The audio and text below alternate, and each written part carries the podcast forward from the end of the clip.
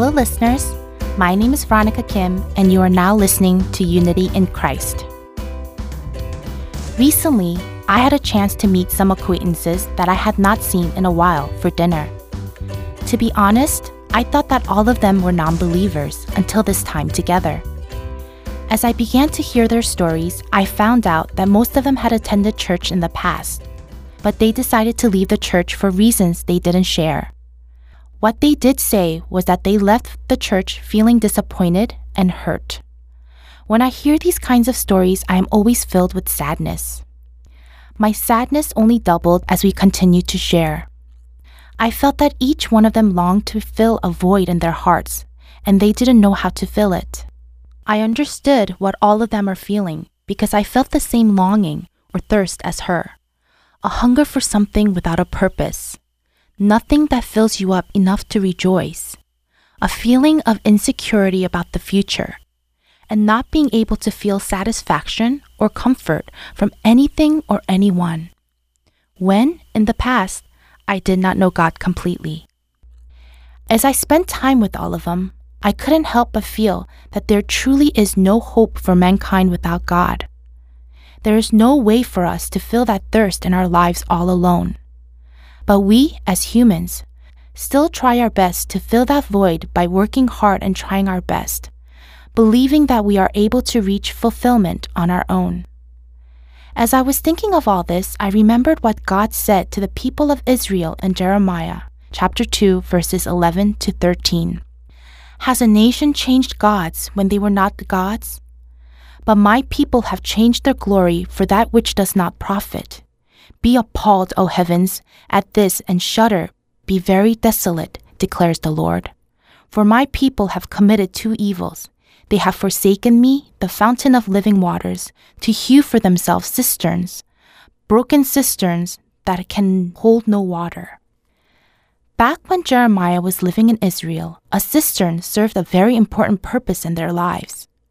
Archaeologists have found thousands of these cisterns in Israel, some are still around today. Because they lived in the desert, where it did not rain for months, they dug a hole underground and lined it with bricks so that they could collect the rainwater. Even though there was many cisterns, they usually burst and were no longer able to hold water. Many times the water in the cistern turned bad. That is why when the people heard Jeremiah, they would have probably said, why would anyone dig a cistern next to a fountain that provides you with clean water? They would have thought that was a foolish thing to do. But God was telling them that they were like those foolish people. They were foolish people that had forsaken God, their fountain of living waters, and made themselves broken cisterns that could not hold any water. But if you listen to God's words carefully, it doesn't seem like He is only talking to the people of Israel we too may be behaving like the foolish people of Israel.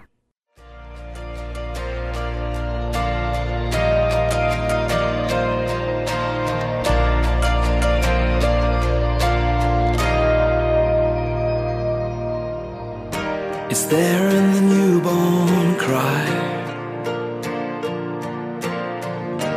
There in the light of every sunrise. There in the shadows of this life, your great grace. It's there on the mountain top. There in the everyday and the mundane.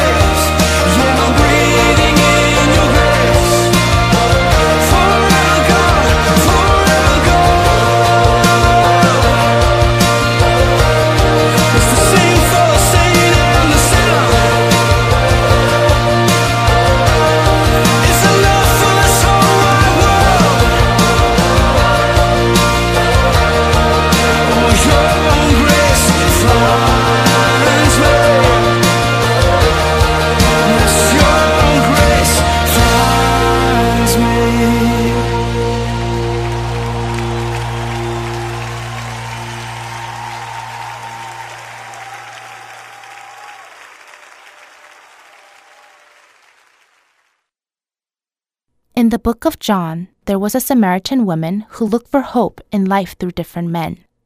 She was deserted by five different husbands and continued to look for someone to give her hope in life. Even when she met her sixth man, she was not able to fill her thirst in life. Every time she met a husband, her hopes and dreams were shattered. All five of her husbands, like the cisterns, broke and leaked the water. None of them were able to hold the water for her. John says that when Jesus traveled from Judea to Galilee, he had to travel through Samaria. It was so that he could meet this woman. He traveled to Samaria where Jewish people did not travel. He traveled through the hot desert to find that woman. Jesus tells her of water that will never make her thirst from John chapter 4 verse 14. But whoever drinks of the water that I will give him shall never thirst. But the water that I will give him will become in him a well of water springing up to eternal life. The Bible says that after meeting Jesus, the woman leaves her water bowl behind and runs to the people in her town and tells them all about Jesus, their Savior. This is because she met Jesus, the well of water springing up to eternal life, and she will never thirst again. If you think about it, we all may have our own cistern in our lives. We tend to lean on someone that is near to us, like our significant other or our children, instead of God. We enjoy seeking happiness and satisfaction from them more than God. We tend to trust in our bank account balances or in our own abilities and successes more than God.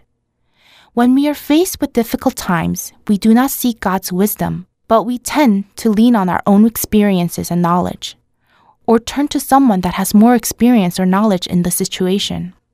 Of course, those things are not always bad or evil on their own. God uses those things from time to time.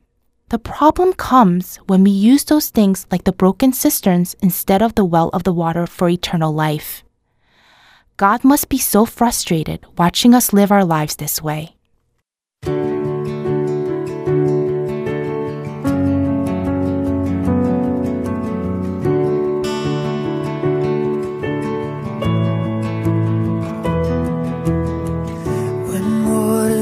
eyes all around me.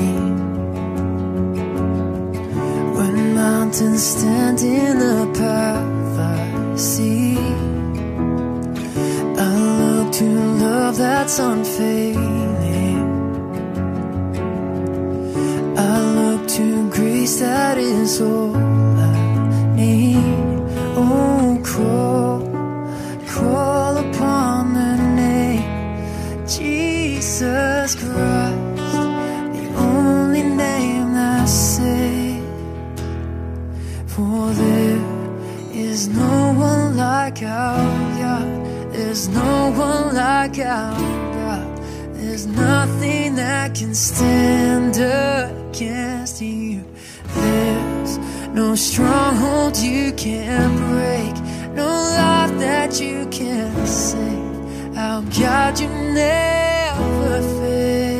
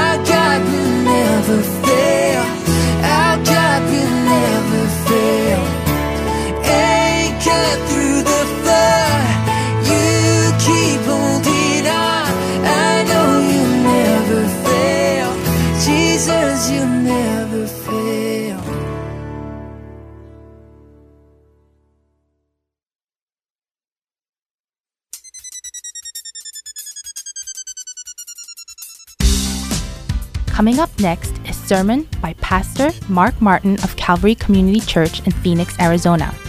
Today's topic is Jesus, God the Son. Part 2, based on Hebrews chapter 1. I hope you have a blessed time with Pastor Mark. Now look at Revelation 21, verse 6. Revelation 21, verse 6.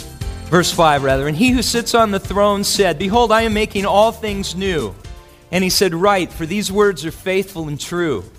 And he said to me, It is done. Read. I am the Alpha and the Omega, the beginning and the end. So Jesus, or the, the Lord God, is saying, I am the Alpha, I am the Omega. I'm making a new heavens, new earth, as was predicted. There we read it in the book of Isaiah, actually. He's going to roll up the whole heavens and universe as a scroll. Now, as we look at back at Revelation 2, there can be no doubt that this title of first and last is used by the Lord Jesus Christ himself. Look at what it says in Revelation 2, verse 8. The Lord Jesus is speaking to the martyred church of Smyrna, and he says, And to the angel of the church in Smyrna, write, The first and the last, who was dead and has come to life says this. Okay, back off just for a minute. What did we read in Isaiah 41 4? God Almighty, the Lord, is the first and the last. In Isaiah 44, verse 6, we read again that the Lord, the King of Israel, and the Lord, our Redeemer, the Lord of hosts, is the first and the last. Then we read again that the Lord, the one who created everything, is the first and the last in, Re- in Isaiah 48 12. And then in Revelation 1, just over a column, verse 8, the Lord God the Almighty says he's the first and the last. Now we read Jesus saying, I am the first and the last. And there's no problem with the misidentity here because he says, I was the one who was dead and has come to life. Jesus is claiming the divine title.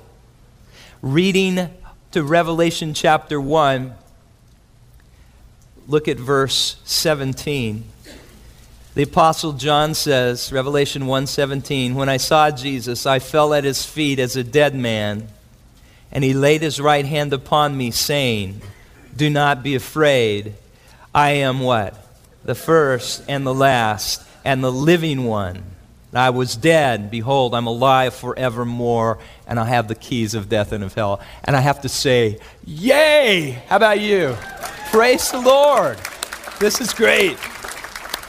So we see, just using this one title of first and last, we understand that Jesus is God.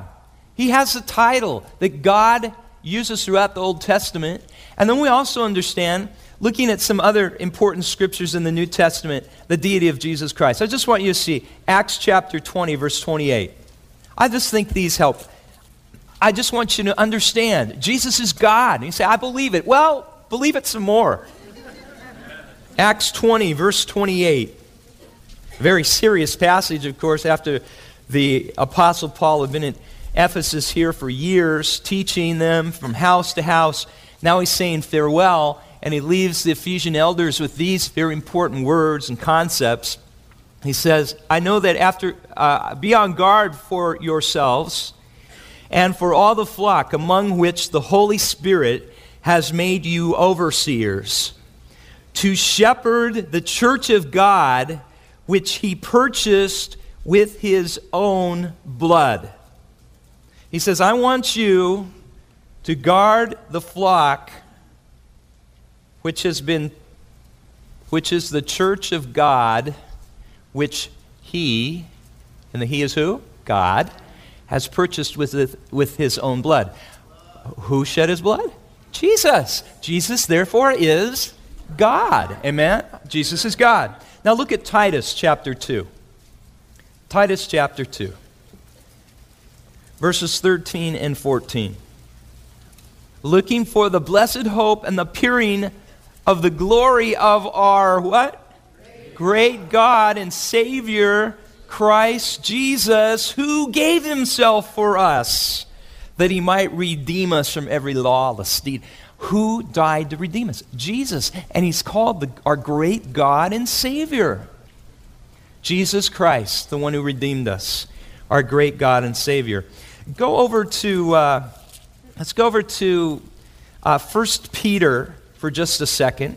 I just want to look at the top of 2 Peter 1, verse 1. And this, you know, it, it's kind of just a simple greeting, but in the greeting, there's this nugget of truth that just shines brightly. He says, Simon Peter, a bondservant and apostle of Jesus Christ, to those who have received a faith of the same kind as ours, by the righteousness of our God and Savior, Jesus Christ. Our God and Savior, Jesus Christ. It's not saying of our God over there, oh, and our Savior who is less than God, Jesus Christ. The Greek indicates that it's the one and same person, our God and Savior, Jesus Christ. Look at John 20, verse 28. Now going to the John 20, verse 28. This is after the resurrection. Jesus has appeared once, and then he appears a week later on Sunday, by the way. Every occurrence that we have of the Lord's appearing to his disciples, every time it's recorded that we know the day, it's always the first day of the week. It's not on Saturday, it's on Sunday.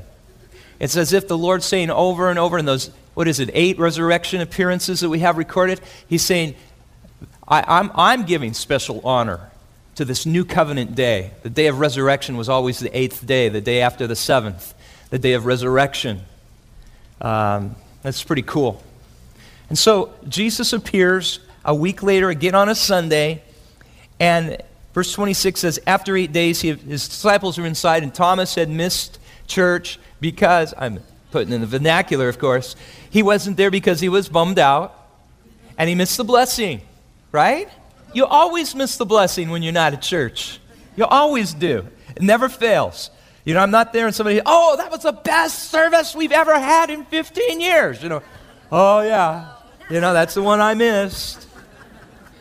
And so they had said, The Lord is resurrected, the Lord is risen from the dead. Oh, we're so excited. And Thomas said, I doubt that, right? And so Jesus appeared a week later. And uh, I like his words. He's, the doors were shut, everything was locked up tight, and yet Jesus appears. He doesn't need doors, he doesn't need to, to walk through uh, a door.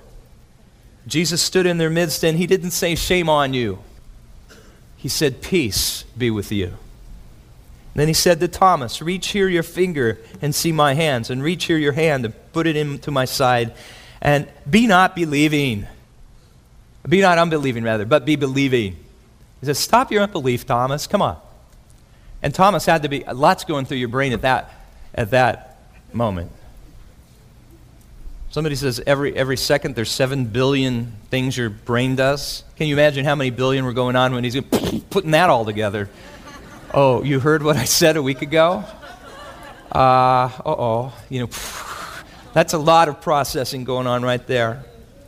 And Thomas' response is very significant because Thomas answered and said to him, My Lord and my God. Now, the Greek actually says, and it's significant that even in a Jehovah's Witness interlinear Bible, that is the Greek with the English underneath, they have done a lot to doctor their translation, take out all references to the deity of Christ. But they haven't done it in all the, the references because you just, it's hard to mess with the Bible that much. It's interesting that in the interlinear, there, where the exact words are under the Greek and exact word for word English, it actually says, Thomas says, and what the Greek says is, the Lord of me and the God of me. It says, my Lord and my God. And it means the Lord of me and the God of me. And he's not, he's not cussing and swearing. He's not saying, oh my Lord. But he's saying, the Lord of me and the God of me. He's saying, you are my Lord, you are my God. And Jesus, of course, if this was inappropriate, to acknowledge Jesus as God, Jesus would have said it at this moment. Oh, oh, no, no, no, let me correct this because I don't want the Christian church to be off for the next 2,000 years. I don't want them to be off worshiping me when they shouldn't be because I'm just an angel. I'm just the firstborn. I'm just the begotten one. No, he totally received the worship because he is worthy of the worship. He is the first and the last. He is God the Son. He is the Almighty One. He's the wonderful counselor, the Prince of Peace, the everlasting Father, the mighty God. That's who he is. And so he's worthy of the worship. He should receive it.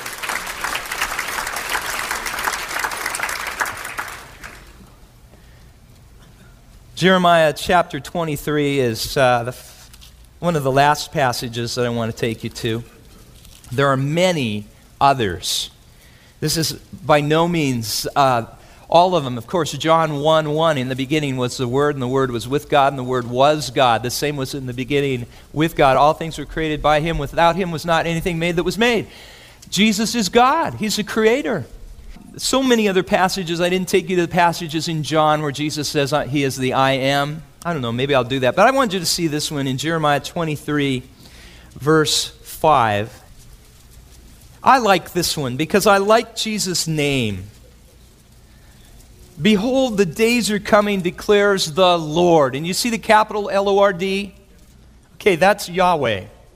That's the Holy One of Israel. This is the Creator God. Behold, the days are coming, declares the Lord, when I shall raise up for David a righteous branch. Who's the branch? Come on. Jesus is the branch. And he will reign as king and act wisely and do justice and righteousness in the land.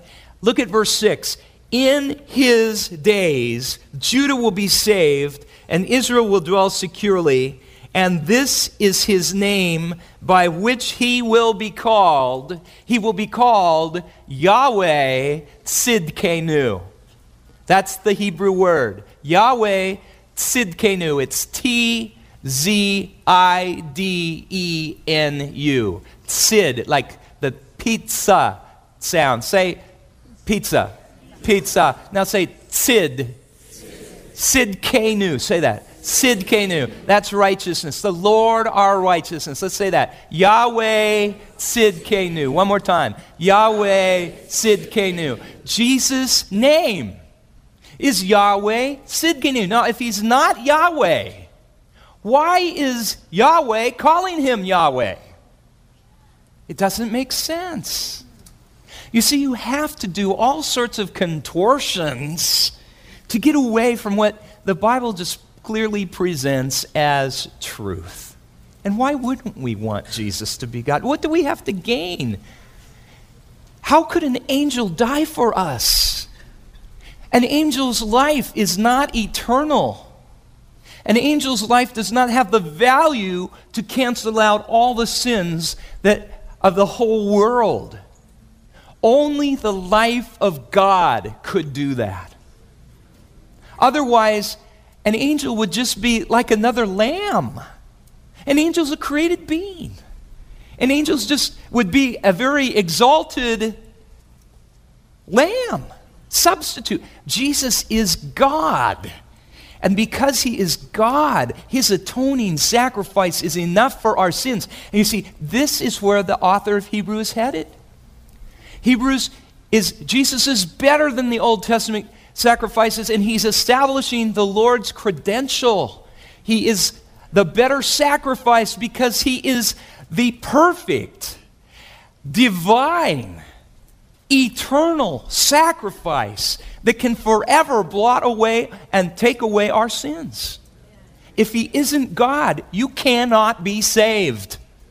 I cannot be saved because his sacrifice isn't sufficient, it's not eternal. And our sin against God is an eternal thing, it has to be judged eternally. But Jesus is God. And so we can rest in the sufficiency of his sacrifice, and we can know beyond the shadow of a doubt that our sins are forgiven. And we stand right before God because he is the Lord, our righteousness. I don't stand before God in my righteousness. I'm covered with Christ's righteousness.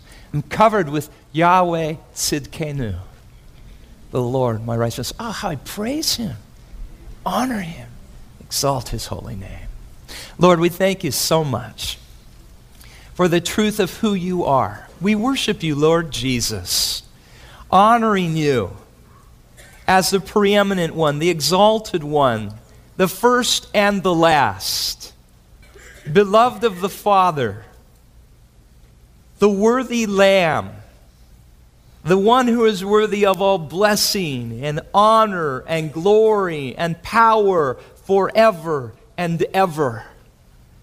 Lord, we can hardly wait until the time when we will stand before you and with myriads and myriads, billions of angels, millions and billions of redeemed saints will fall before you and we will worship you.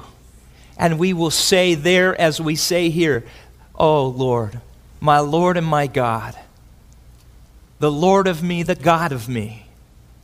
We worship you. We praise you. We thank you for your sufficiency, Lord. You're better, better than anyone could ever imagine. Thank you, Lord, that you receive our worship and you accept the sacrifice of praise from our lips.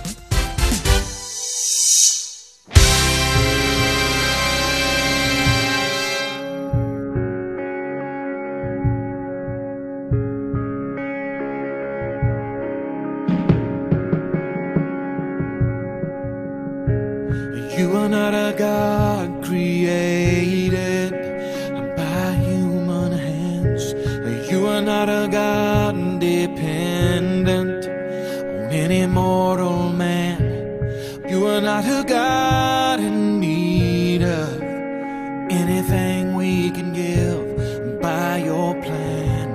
That's just the way it is.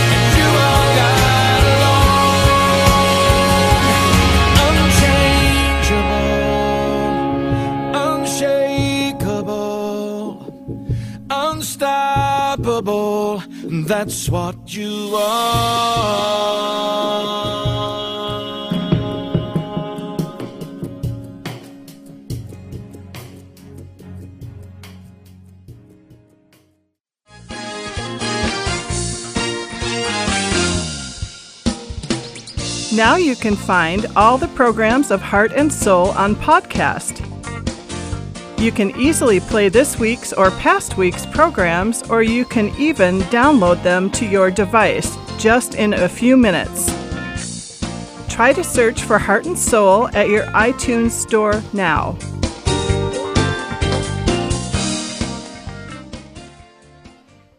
Following is a program on the Sermon on the Mount.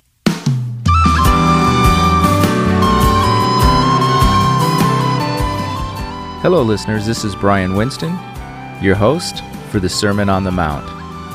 During our last episode, we learned about Jesus' Sermon on the Mount and its background, audience, content, purpose, and more.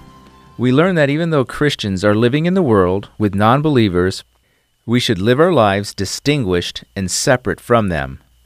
We also learned that both the Old Testament and the New Testament share the same message that we should be holy for God is holy. And lastly, I shared that the Sermon on the Mount is Jesus' word on teaching what the inner righteousness of God's people is. Today we will look at the beginning part of the Sermon on the Mount, which is the Beatitudes. Let's begin with Matthew chapter 5 verse 3.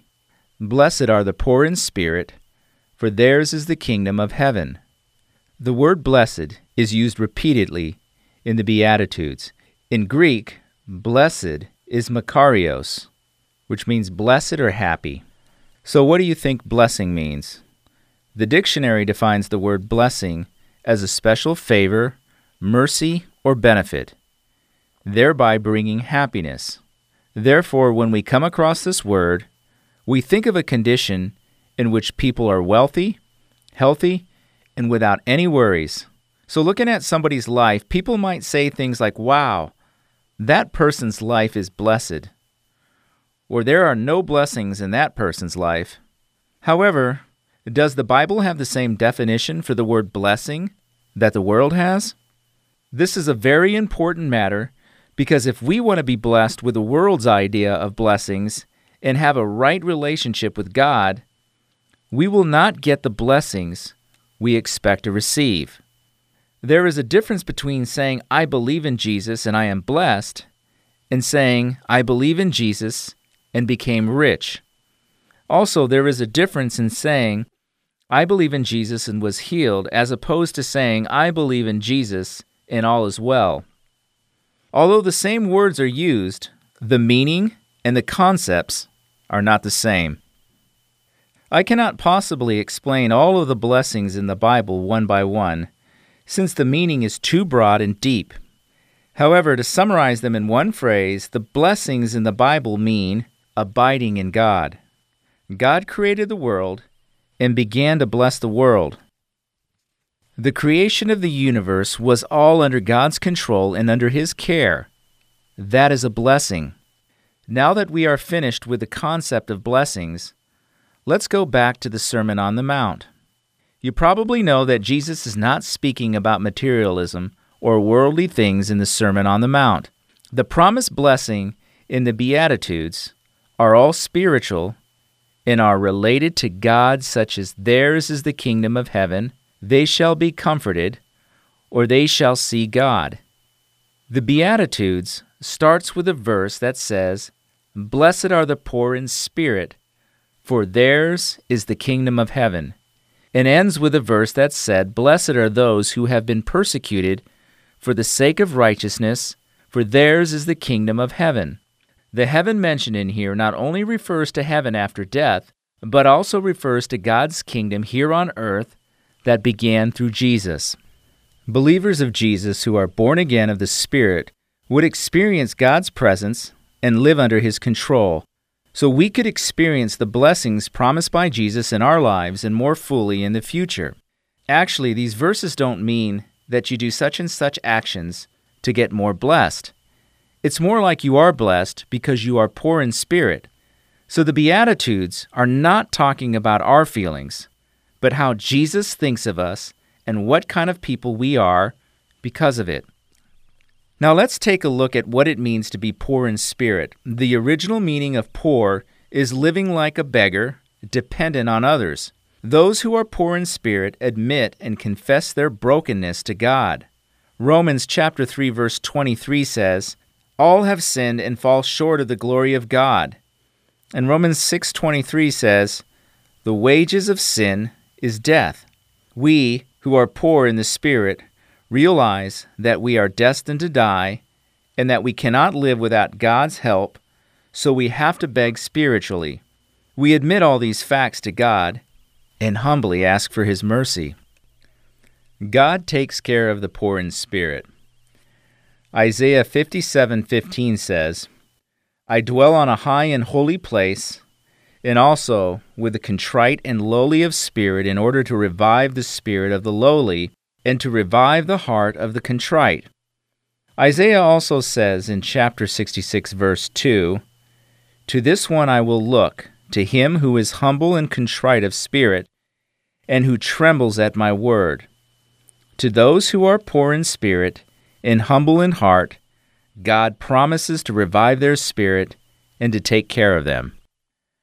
Let's see the difference between those who are poor in spirit and those who are not. In Luke chapter 18, verses 9 through 14, Jesus teaches in a parable about this concept. And he also told his parable to some people who trusted in themselves that they were righteous and viewed others with contempt. A Pharisee and a tax collector went up into the temple to pray. The Pharisee stood and was praying to God, listing his good deeds.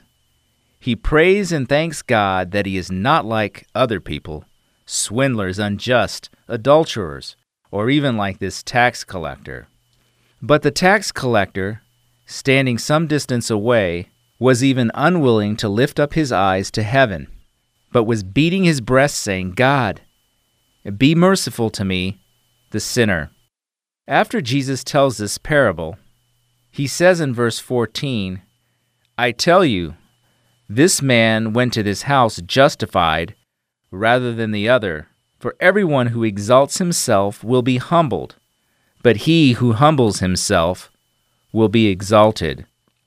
The Pharisee listed many meritorious deeds and was full of himself in front of God. But the tax collector was humble and only asked for God's mercy. Jesus is saying that people like this tax collector are the poor in spirit and that the kingdom of heaven is theirs. These people ask for God's mercy and acknowledge that they cannot do anything by themselves to own the kingdom of heaven. In other words, they're not saved because of their good deeds, but they are promised the kingdom of heaven because of God's grace. That is why our deeds cannot be the credentials to receive God's blessings in the Beatitudes. Spiritual qualities, such as those who are poor in spirit, who mourn, who are gentle, who are hungry and thirsty for righteousness, are personalities of people who abide in God. The Beatitudes are not based on our righteousness and wholeness, but based on God's grace. Today we took a look at Matthew chapter 5 verse 3 and the first blessing in the Beatitudes. Next time we will go over Matthew 5 4, which is about the second blessing. I pray that we come near to God with humble hearts and as the poor in spirit. Thank you for listening and we hope you will join us next time as we learn more about the Sermon on the Mount.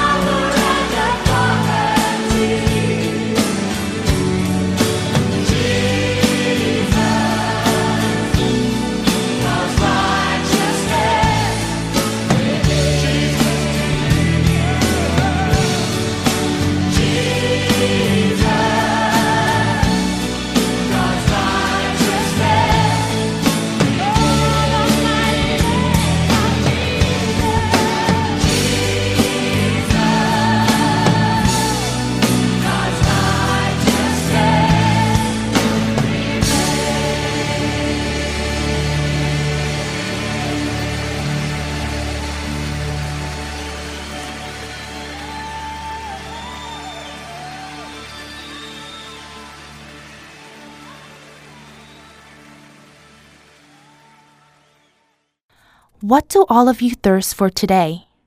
Are you looking for shelter from being weighed down from all the hardships of life? Or are you searching for love or something better because you are feeling lonely? Satan is continuously whispering in our heads that we should fill our thirst with worldly things instead of God. He tells us that we can fill our thirst on our own instead of seeking God. If we continue to seek ourselves instead of God, we will only thirst more. This is because we are not able to fill the broken cisterns that we have made. God is telling us the same thing that He told the Samaritan woman next to the well. But whoever drinks of the water that I will give him shall never thirst. But the water that I will give him will become in him a well of water springing up to eternal life. This water will help you to quench your thirst eternally. I hope that we will live our lives only seeking Jesus, who is our well of water springing up eternal life. This now wraps up our Unity in Christ message today. I hope to see you again next week, and God bless. Take my life and let it be consecrated, Lord, to Thee. Take my moments and let them flow in ceaseless praise. Take my hands and let them move at the impulse of thy love. Take my feet and let them be swift and